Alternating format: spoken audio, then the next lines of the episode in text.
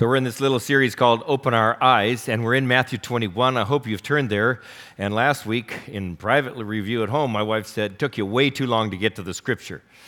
So, we're starting with the scripture today, Matthew 21. In fact, would you stand and let me read a portion of it for you? Just let's stand up and let me read some of this. Matthew 21, starting verse 23.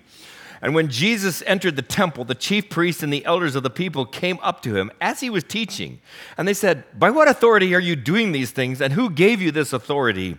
And Jesus answered them, I also will ask you one question, and if you tell me the answer, then I also will tell you by what authority I do these things.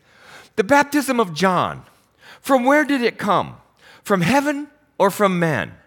And they discussed it among themselves, saying, If we say from heaven, he will say, Why then did you not believe him?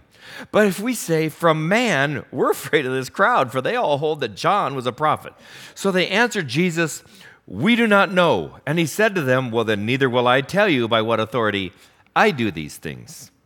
Thank you. Now, before you sit down, would you turn around when I say three? Ready? One, two, three, go.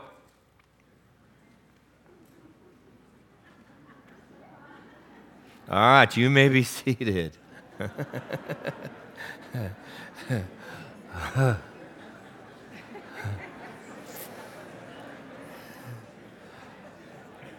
All right, now since we already showed each other, let's have true confessions. Who turned around when I asked you to? Who listened and turned around?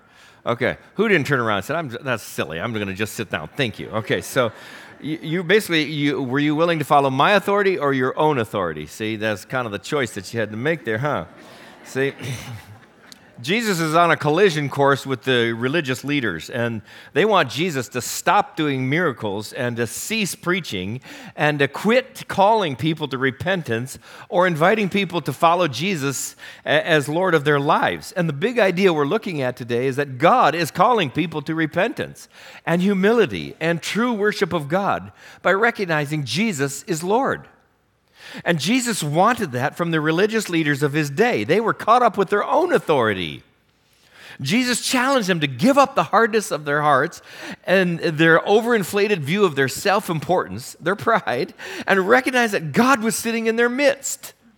Now, if we back up and look a little bit at the context, Jesus is in Jerusalem at a feast of the Passover, and he has arrived there with a large crowd of people who've recognized him. He had uh, brought Lazarus back from the dead about a week before this in Bethany, which is a little village on the top of the Mount of Olives, about less than a two mile walk from uh, Jerusalem. And so the crowd had gathered around him and were shouting, and Jesus had asked a couple of the disciples, Go get a donkey colt. And he got on it, and they put their coats on, and he rode down. It's what we call, you know, Palm Sunday or triumphal entry, is, is the, and, um, they're all celebrating and yelling, Hosanna to the Son of David. In words, that's a king. Blessed is he who comes in the name of the Lord. And uh, then he had come into the city. He had uh, been so irritated with the merchants right in the temple area that he pushed them and the animals out. Then he was healing blind people, lame people, receiving uh, praises from the children that are there, quoting their parents, Hosanna to the Son of David. Blessed is he who comes in the name of the Lord. And then he had gone to his friends in Bethany overnight he's coming back into the temple and the next day and he sees this fig tree and he wants something to eat and there's no figs on it and he condemns the uh, barren fig tree and it uh, shrivels up and then he goes on into the temple area and starts preaching talking to people well somewhere that that night while he was out in bethany I'm convinced this isn't in the Bible, but I bet the chief priests and elders had this emergency meeting that night. What are we going to do about Jesus? He's doing miracles. He's preaching. He's so popular with all the people, comes right in the temple and turns over the tables and pushes out the merchants. And the crowds just think he's so awesome, we can't do anything about it. If we're not careful, he'll get a riot started, and then the Romans will come down on us. We're supposed to keep the peace. Let's rope him in in the morning. Let's help him to see he doesn't have any authority as far as we're concerned. Who does he think he is anyway?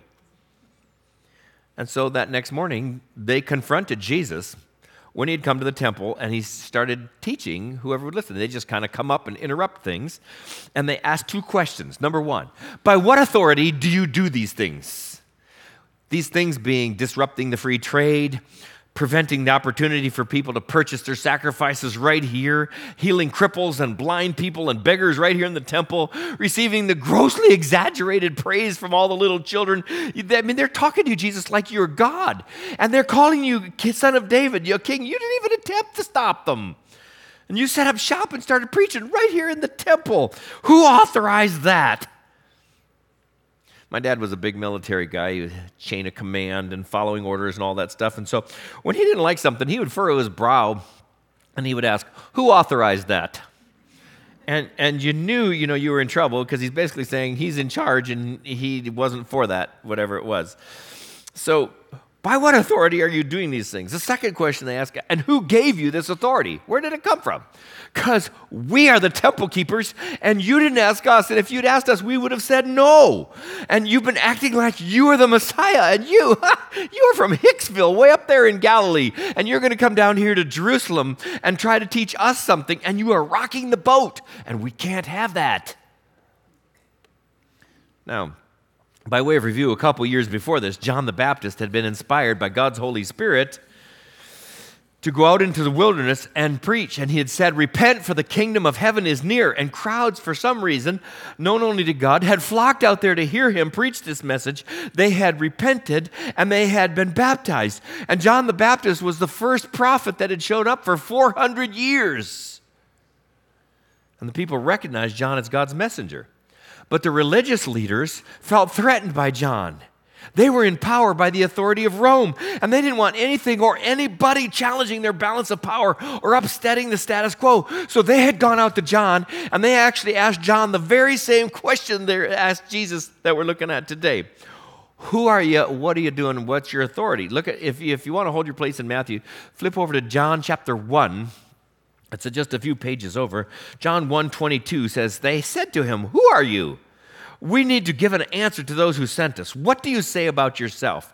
And he said, I am the voice of one crying in the wilderness, make straight the way of the Lord, as the prophet Isaiah said. Now, if you go back and look in the book of Isaiah, it's just uh, uh, to the right of Psalms, a few books.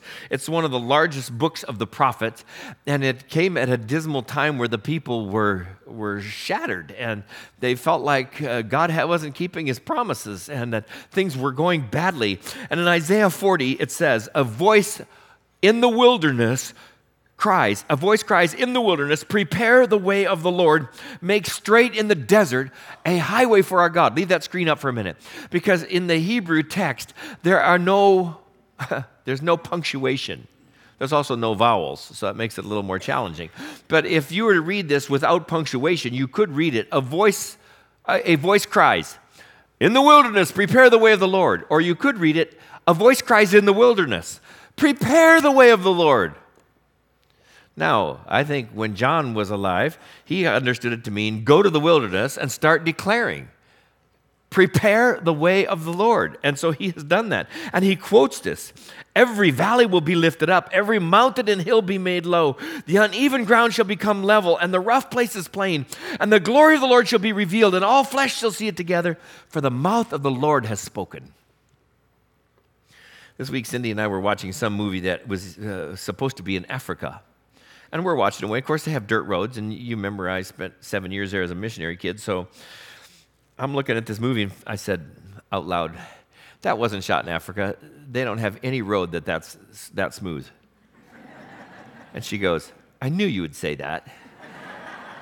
because I've, i guess I've said it before, but you know, when it rains on a dirt road and then you've got these huge trucks called lorries that carry people and other heavy vehicles, they make ruts and then the ruts fill with water. And then as they go by, the mud splashes out and the ruts get deeper and deeper and deeper. And pretty soon you can't even drive, you know, your little Volkswagen because you're going to bottom out. And that's what he's saying here in Isaiah is, uh, you know, there's been erosion in your life and you need to get ready for the Messiah to come to you. Fill the ruts back in, make it smooth, open it up, get it ready for somebody important to show up. He's coming your direction. And John is saying, I'm, I am bringing that because the mouth of the Lord has spoken it. Now, if we take uh, just aside for a minute, Look what this tells us about our God. Our God is a good God, and He has a plan to reveal Himself and to rescue His people from their sin. He has the prophet Isaiah predict an event, a voice of somebody calling out in the wilderness saying, Prepare your heart for God's arrival, because there's some preparation that needs to be done. And then all flesh, everybody is going to see the glory of the Lord. Well, that was 700 years go by between the time Isaiah said this and John fulfilled it. Because God's not in a hurry, He's intentional. And God raises up John the Baptist to be this voice in the wilderness, calling people to repent and to prepare. And right after that, God sends Jesus into the world to reveal the glory of the Lord. And Jesus does. So you have the call hey, prepare. And the response is repent, humble yourself, get your heart ready for God to do something. You have to open yourself up to something new, which might be unfamiliar and uncomfortable, and be willing to let go of your agenda and follow, and then you will see. And then the glory is revealed, and the response see and worship. So, John the Baptist was God's messenger sent to deliver the call. And he spoke with authority of somebody who was delivering a message right from God because he was. He was filled with God's Holy Spirit. And people responded in repentance. They turned their lives around, they got their hearts ready to meet God. But not everybody. These religious leaders who thought they were in charge refused to let go of their pride. They went along with the crowd, but only to listen so they could condemn or criticize. They thought their positions of prominence were under attack, and they refused to admit out loud that John spoke for God. They discounted everything he said because of the changes it would cause in their life if they said he's telling the truth. And if you go back to John chapter 1, verse 29, it says, One day John saw Jesus. Now they were cousins. John was six months older than Jesus, so he'd probably known Jesus most of his life as his playmate at all the family gatherings. And it says in verse 21 Behold, the Lamb of God who takes away the sin of the world. That's John seeing Jesus, points at him and says, Behold the Lamb of God who takes away the sin of the world. This is he of whom I said, After me comes a man who ranks before me because he was before me. Well, how was Jesus after and before John? He was before John because he was God and always was. I myself did not know him. In other words, I didn't know how important he was. But for this purpose I came baptizing with water that he might be revealed to Israel. And John bore witnesses I saw the Spirit descend from heaven like a dove, and it remained on him. I myself did not know him, but he who sent me to baptize with water said to me, That is, the one, it's the voice of God who spoke to me as authority, said, He on whom you see the Spirit descend and remain, this is he who baptizes with the Holy Spirit. And John says, I have seen and borne witness that this is the Son of God. But the religious leaders weren't listening to John, or they would have bowed before Jesus when Jesus was baptized. They didn't have a humble heart. They weren't in their heart saying, Speak, Lord, your servant is listening. They were deaf they were blind to the truth. They heard the words, but they discarded it. If this actually was the truth, that God was walking among them, they would have to defer. They would have to step back. They would have to humble themselves and give God the position of leadership among his people. But their hearts are hard and their eyes are blind to what God is doing. And they refuse to recognize any authority greater than their own, except for the power of the sword forced on them by Rome. So they asked Jesus, Who gave you this authority? Okay, what's the simple answer? Who gave Jesus the authority? God did. God, that's the answer. Jesus is God. He came from God. He spoke as God. He does, does miracles as God. And Jesus knows their hearts are hardened and he knows their eyes are blind. And they are the ones who set this up to have a public confrontation with Jesus. Doesn't say they pulled him aside and spoke to him quietly, right in front of everybody he's teaching. They wanted to have this talk. And they said, Who gave you this authority? So Jesus pulls them further into conversation. It says in verse 24, Jesus answered them, I'll answer you one question.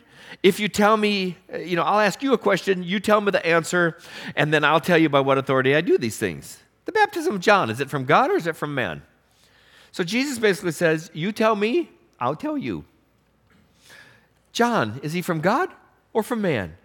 I mean, the, work of, God, John the Baptist had to be from one of those two sources. And it was clear that John, Jesus was convinced that John's authority came from God, that John was a true prophet, lived like a prophet, taught like a prophet, died like a prophet, just like the Old Testament prophets. He spoke with God given authority.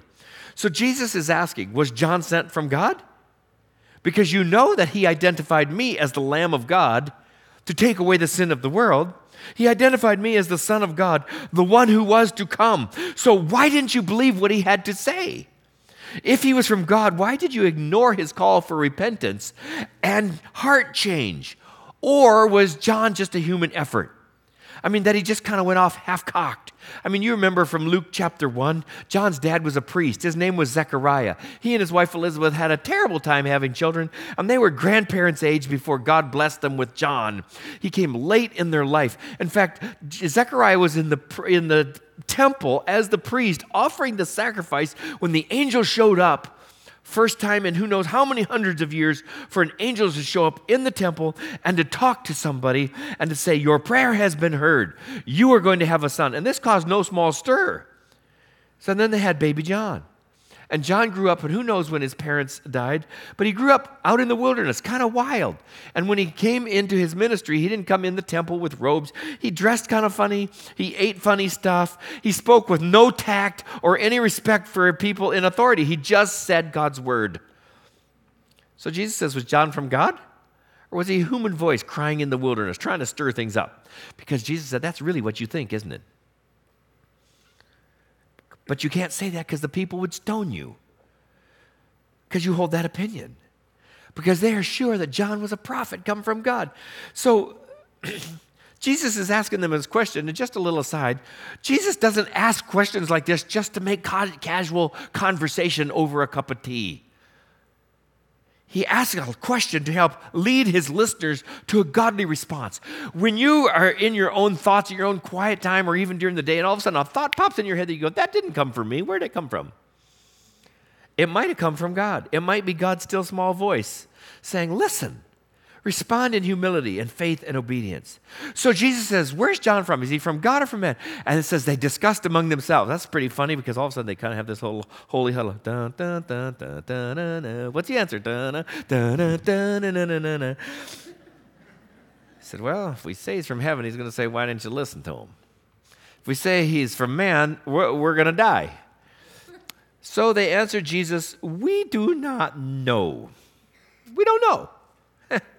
If they don't know about John, who everybody, it was obvious even to uneducated people that John was from God, how do they think they have the authority to judge Jesus, who's done so many more miracles greater than John? And Jesus said to them, Well, neither will I tell you by what authority I do these things. Jesus didn't say, Well, I don't know either where my authority comes from. He said, I, Neither will I tell you. In other words, you didn't tell me, and I won't tell you. Because Jesus is saying, Actually, you do know you just don't want to say. You do know, but you don't like where the truth will take you. That John was the prophet sent from God. And the truth is, John said, Behold the Lamb of God who takes away the sin of the world. And he was talking about Jesus.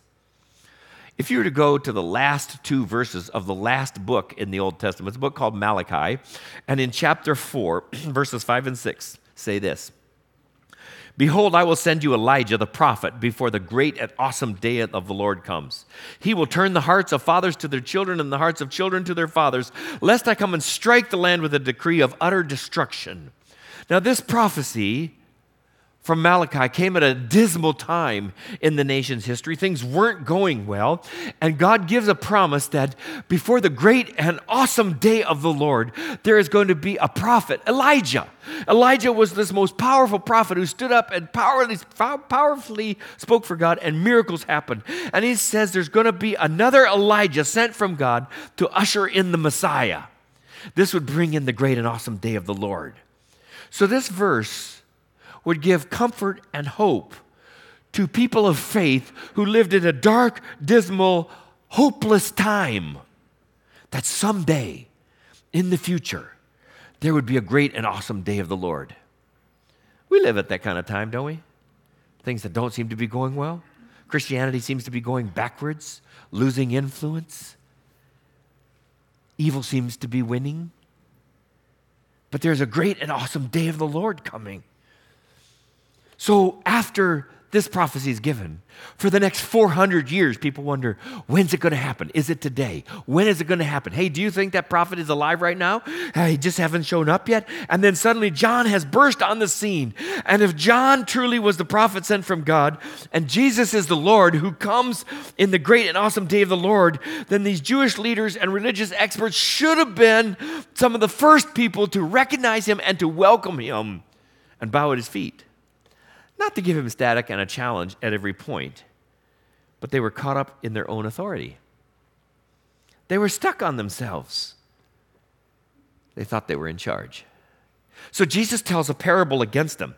And this little parable is uh, only found in the book of Matthew, not in Mark or Luke or John. So, Matthew 21 28, Jesus says to them, What do you think? A man has two sons, and he went to the first and he said, Son, go and work in the vineyard today. And he answered, I will not. But afterwards he changed his mind and he went. And he went to the other son and he said the same. And he said, I go, sir. But he did not go. Jesus asked them, Which of the two did the will of the Father? And they said, uh, The first one. Now, one son says no, and then he changes his mind and he goes and does the right thing. One son says yes, which is the right answer, but he never went. There's actually two other possible responses, aren't there? There's a response that somebody says no and they never go, and there's a response that says yes and the person goes and does the will of the Father. Jesus just focused on these two responses said no, but then went, said yes, but never showed. The son who said no changed his mind. This is the number one son, is identified in this story as the tax collectors and prostitutes who heard Jesus declare the word and they repented. And the other son who said yes but never went is identified as the nation of Israel in Jesus' day, particularly these religious leaders. They said the right words, but their hearts were far from God. And they were just pretending to please God. And God wasn't fooled. Jesus starts the story by saying, Think think. He's talking to people who have been considered the smartest, the top of their class, the best thinkers in the nations, the people who've memorized the whole Old Testament and a lot of Midrash as well, and they can quote the most respected rabbis of their day. And Jesus invites them think, think, look at the facts, study them, consider where that leads you, and search till you find the truth.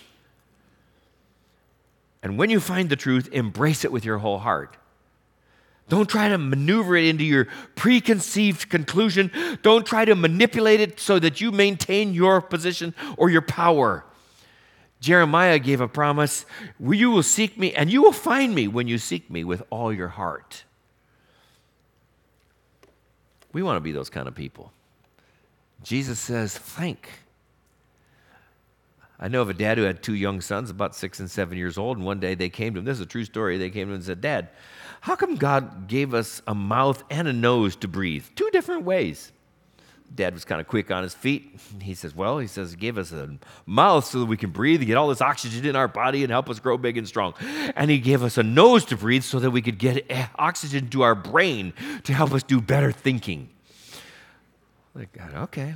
So, anyway, later that week they got in some family discussion and it kept going kept going ratcheted up pretty soon. It's getting a little frustrating and uh, one of the boys finally in frustration goes dad breathe through your nose.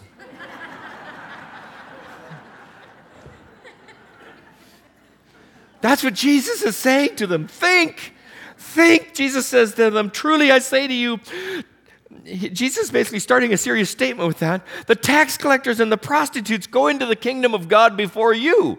For John came to you in the way of righteousness, and you didn't believe him.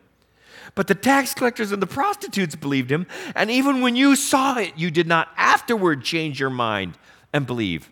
You said no when Jesus arrived, and after you thought about it and you saw the miracles he did and you heard the message of truth, you still said no. The tax collectors and the prostitutes, these are, these are the lowest of the low. These are the embarrassments in society. These are the ones they see every day, but they don't see. These are real bona fide sinners. But they've heard the truth. and they have heard Jesus and they have responded to his gracious invitation appropriately, which an appropriate response to the truth of God's word is to say, Dear God, I was so wrong. I have made so many mistakes. I am sorry. Please forgive me. This kind of person shows the glory of God. They've been so bad, so despicable, so shameful. There is no way they deserve to be in heaven, but God forgives them. An ocean full of sins. And they say sorry and thank you. And their lives are changed, transformed. They fall in love with Jesus. They have done a U turn. And it puts some of us who've lived honorable lives and loved God and done our best to shame because we run the risk of knowing the truth about God so it's we kind of ho hum, yeah, I know that. We can end up being like that second son. Oh yeah, yeah, I'll say all the right words, but I'll never get around to doing what God wants me to do. When I was in high school, I mean, I love Jesus. I, I wasn't putting it in anybody's face. I'd gone to church, you know, since I think I missed my first Sunday, but after that, I've been here. And there was this guy that was into drinking and partying and yucking it up and teasing about Jesus and doing drugs. And then one day, somehow, just miraculously, he found the Lord. Or really, the Lord found him. And his, he, he got saved. Jesus forgave his sin and came into his heart, and he began to pray and to read his Bible and attend church. And he started talking to all of his partying buddies about Jesus. He would carry his Bible. He had he'd put all his books into a book a backpack, and then he would carry his Bible. It was a big one like this. He'd carry it on his underarm like this wherever he went at school, baiting people to say, You've got a Bible. So he would open conversation with them about God's word and what God could do in, in, in his heart or in their hearts if they would just turn to him. I mean, I, I, watched him kind of from a distance. I was a bit jealous of his courage and kind of petrified that somebody would say, "Hey, you love Jesus too, right? How, how come you know?" And he was bold in sharing his faith, but when people scoffed at him, he'd say, "Here's who I was," and that was the way of death and hell. And here's who I am now. And if you don't change, that's where you're headed. Well, I wish I could tell you about all the gory, painful details of my sordid past without Christ. How he saved me from drugs and crime and uh, prison and multiple marriages, but uh, you know I can't because it wasn't like that. I mean, I was four, and uh, I'd gone to church almost every Sunday, and my testimony was vanilla. And I still knew that I had done things that didn't please Jesus, and I still needed his forgiveness. A thimbleful by compared to this guy's ocean. You understand? But you still needed some. I still needed some. And John the Baptist had been preaching in public, but an out of the way place that people had to choose to go listen. He had become a sensation. They go to hear him, the religious leaders go to see just basically what's going on. Is somebody starting a revolution? Is it going to upset the apple cart? Because we're right up here on the top of the pile and we don't want to lose our position. They heard John's message, but they didn't believe it. It would cost them too much. So they rejected his message of starting with repentance. They didn't respond personally, not in public, not later.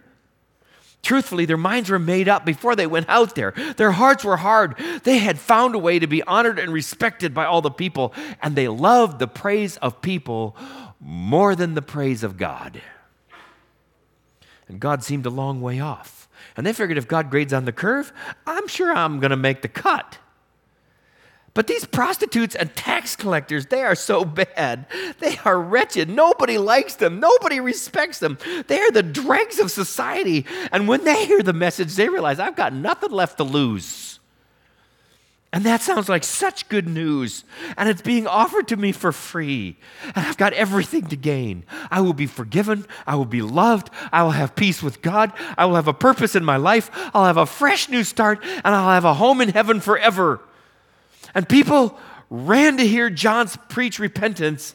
And we know some of the Pharisees went along in the crowd, but they weren't listening with an open heart to repentance. They were listening so they could ask tougher questions or bring a better report back to the authorities. They saw him as a curiosity, not as the voice of God.